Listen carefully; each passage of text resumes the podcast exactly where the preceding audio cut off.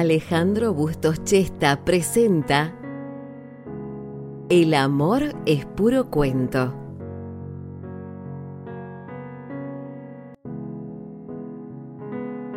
Soñé que había ido al cine, solo.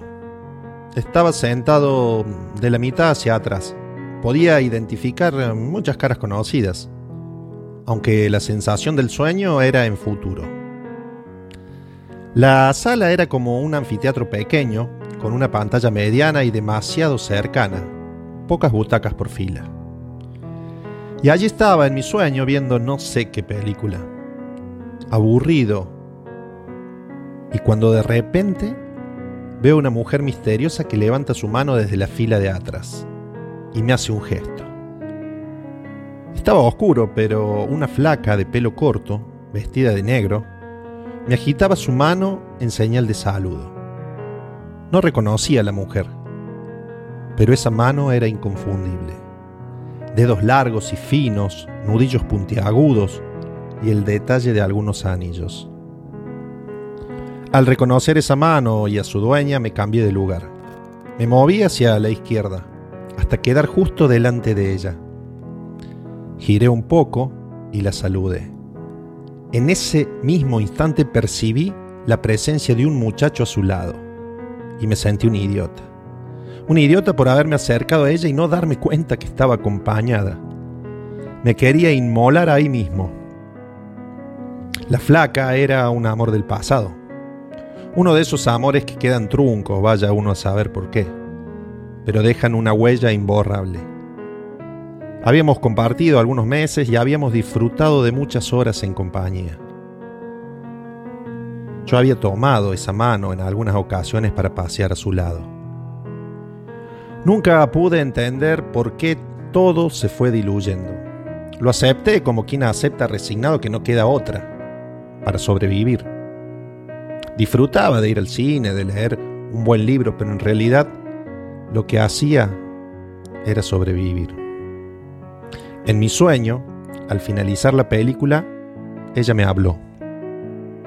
Me presentó al muchacho como a un amigo, quien saludó y se despidió. La dejó a solas conmigo. Yo no lo podía creer. Me sentía más emocionado que nunca, como si el sueño fuese real. Salimos del cine tomados del brazo y riéndonos del destino que nos había juntado después de tanto tiempo. Comenzamos a caminar y cada calle nos traía recuerdos. Acá trabajaba yo en aquella época, le dije. Sí, yo solía pasar por acá a la mañana temprano. Nunca nos cruzamos, respondió ella. Yo solía estacionar el auto del otro lado del río por si te veía cruzar el puente. Cuatro años seguidos lo hice hasta que desistí, le confesé. Sí, me dijo, desapareciste, te tragó la tierra. Ni mi amigo quería ser, reclamó ella, riéndose. Es que me costaba muchísimo no saber nada de vos y tener que escribirte amistosamente. Decidí desaparecer del todo, creí que era lo mejor, fueron mis palabras. Bueno, ya pasaron muchos años, vamos a reírnos de la vida y a conversar un rato. ¿Querés? Te invito a unos mates, propuso ella. La tarde comenzaba a caer en la ciudad. Caminamos mucho. Después de charlar algunas banalidades nos pusimos un poco serios y de golpe se me ocurrió decir, nos queda una charla pendiente a nosotros dos. Sí, es cierto, dijo ella. Se levantó de su silla y me abrazó. Luego comenzó un monólogo que Escuché sin interrumpir y sintiendo cada palabra en mi pecho como un mazazo.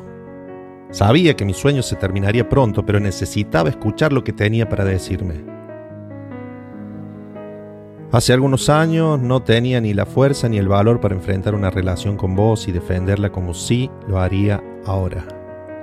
La vida me ha enseñado de los errores cometidos. Te quería y estaba segura, además que vos me querías. Pero primero tenía que cumplir mis objetivos profesionales y después pensar en un amor. Sin saber ni darme cuenta que la vida se pasa tan deprisa que cuando nos damos cuenta tenemos casi 50 años y lo único que tenemos es la profesión y arrugas en el alma, dijo ella. ¿Y por qué me evadías? Lo único que quería era expresarte lo que sentía y después marcharme, si eso era lo que vos pretendías. Respondí sorprendido y olvidando que todo se trataba de un sueño. No podía verte personalmente y a solas porque sabía lo que iba a suceder. Yo te quería. Una parte de mí quería gritar que sí, que te amaba y que pasaría la vida entera con vos. Pero otra parte, la que siempre gana, me decía que no. Y la verdad tuve miedo. Un miedo infinito que no pude combatir ni destruir nunca. Además vos tenías tu vida sin mí, tenías muchos proyectos, muchos sueños. Confeso eso. Mi prioridad siempre fue recorrer mi vida con felicidad, le respondí. Mira, flaca, yo estoy en medio de un sueño, soy consciente de eso. Pero me hace muy feliz saber que me querías, aunque me duelan los motivos y el tiempo que paso. Antes que el sueño termine, quiero saber algo más. Ahora que se fueron tus miedos y estás sola, ¿podemos intentarlo de nuevo? Ella se puso seria de golpe. Me miró unos segundos a los ojos, una lágrima bajó por su mejilla y cayó al suelo. Un ruido molesto, intenso y repetitivo estalló en mi cabeza esa mañana. Me costó ubicarme en espacio y tiempo. Parecía haber dormido años, muchísimos años, el despertador comenzó a aumentar su volumen y mi mano no lograba encontrarlo. El sueño había terminado y debía ir a trabajar. Ese maldito despertador no paraba de sonar hasta que, con los pocos rayos de sol que entraban por la ventana, vi la silueta de una mujer que con su mano desactivaba la alarma del despertador. No reconocí a la mujer pero esa mano era inconfundible. ¿Te acuerdas de mí? No soy más que el mismo flaco de siempre, con un conato de panza que me está haciendo lucir, como luce un azúcar cuando en medio tiene un nudo. El pelo un poco más corto y una tos de cigarro que me despierta en las noches. Vivo en el mismo lugar, calle Mártires 28, y aún conservo la cama que fermenta tu humedad. El mismo lunar en el sitio donde tú ya conoces, voy al mismo bar para ver si asesino mis noches y entre una nueva cana y el deseo de encontrarte se me gasta la vida. Ya probé con el yoga, el Hari Krishna y el vudú. Ya probé con un brujo, una me sigo poniendo viejo. Me lo dice cada día el espejo. Y tú no apareces por ninguna parte.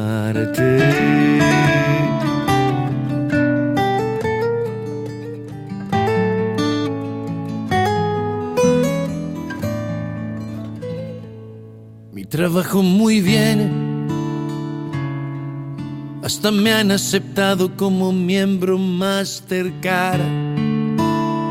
Y veo más el lado izquierdo que el derecho en los menús. Me he comprado un auto, ya no viajo en autobús. Pero te extraño a rabiar al extremo de que nuestra cama no la he vuelto a usar. Y si me cae una aventura, la revuelco en el sofá, por no herir al recuerdo que se anida entre el colchón. Soy el mismo de ayer, aunque ya no respondo como antes, me tendrías que ver. Cuando ya no se encumbra el deseo y entre charlas de Borges y de García Márquez, busco un mejor momento. Ya probé con el yoga, el Hari Krishna y el vudú. Ya probé con un brujo, un adivino y un gurú. Pero me sigo poniendo viejo. Me lo dice cada día el espejo. Y tú no apareces por ninguna parte.